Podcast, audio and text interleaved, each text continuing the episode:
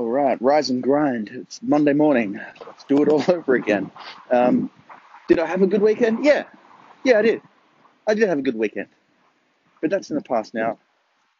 Let's start afresh. Let's get back to work, and let's have a good time doing it. All right, guys.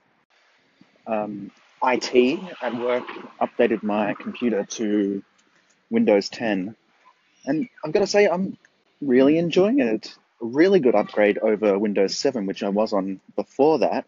Everything's just much neater, much more white space, and much um, uh, much more elegant.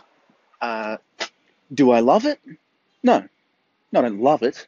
Um, am I about to change my personal computer at home from a Mac to a Windows 10 machine? No.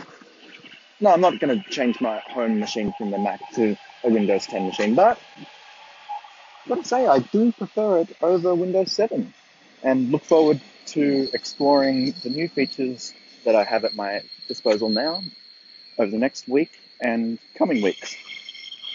What a day! Oh boy, I've got a cold.